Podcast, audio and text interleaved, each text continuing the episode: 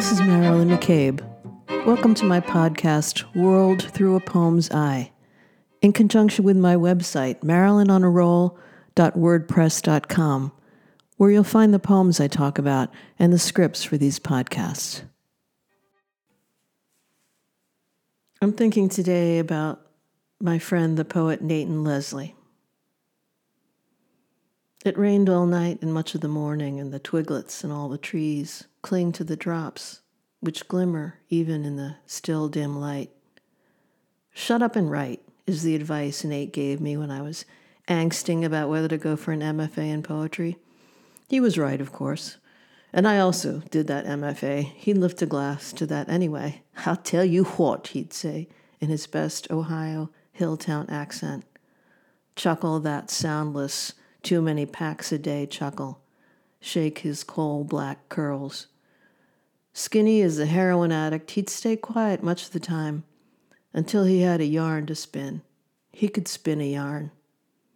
Sue came along and plumped him up with love in their rambly old house filled with antiques and quote unquote antiques.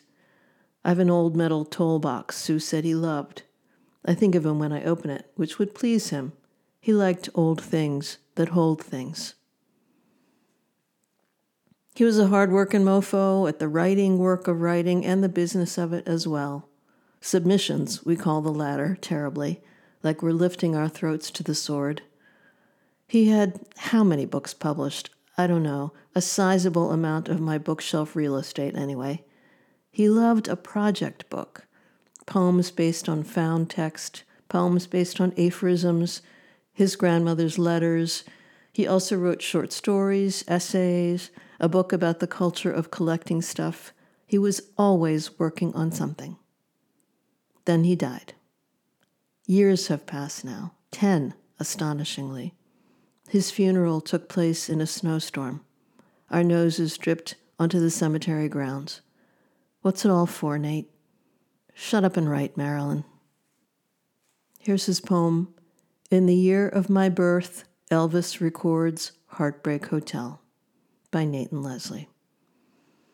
My father aged early, so he hated music in the 50s except jukebox, country, but my mother secretly loved rock and roll. Though she did not dare listen in his presence, he'd growl and switch it off. So at night, when he was out, buried in beer and leavings, she'd tune the radio, find him recording in the RCA studio hallway to catch an echo. Then she'd grab me, and together we'd swing and jitterbug. She was gyro and gauze, backbeat and riffs, spinning her in my hands. She claimed to be teaching me how to dance, but nothing's more lonesome than an echo.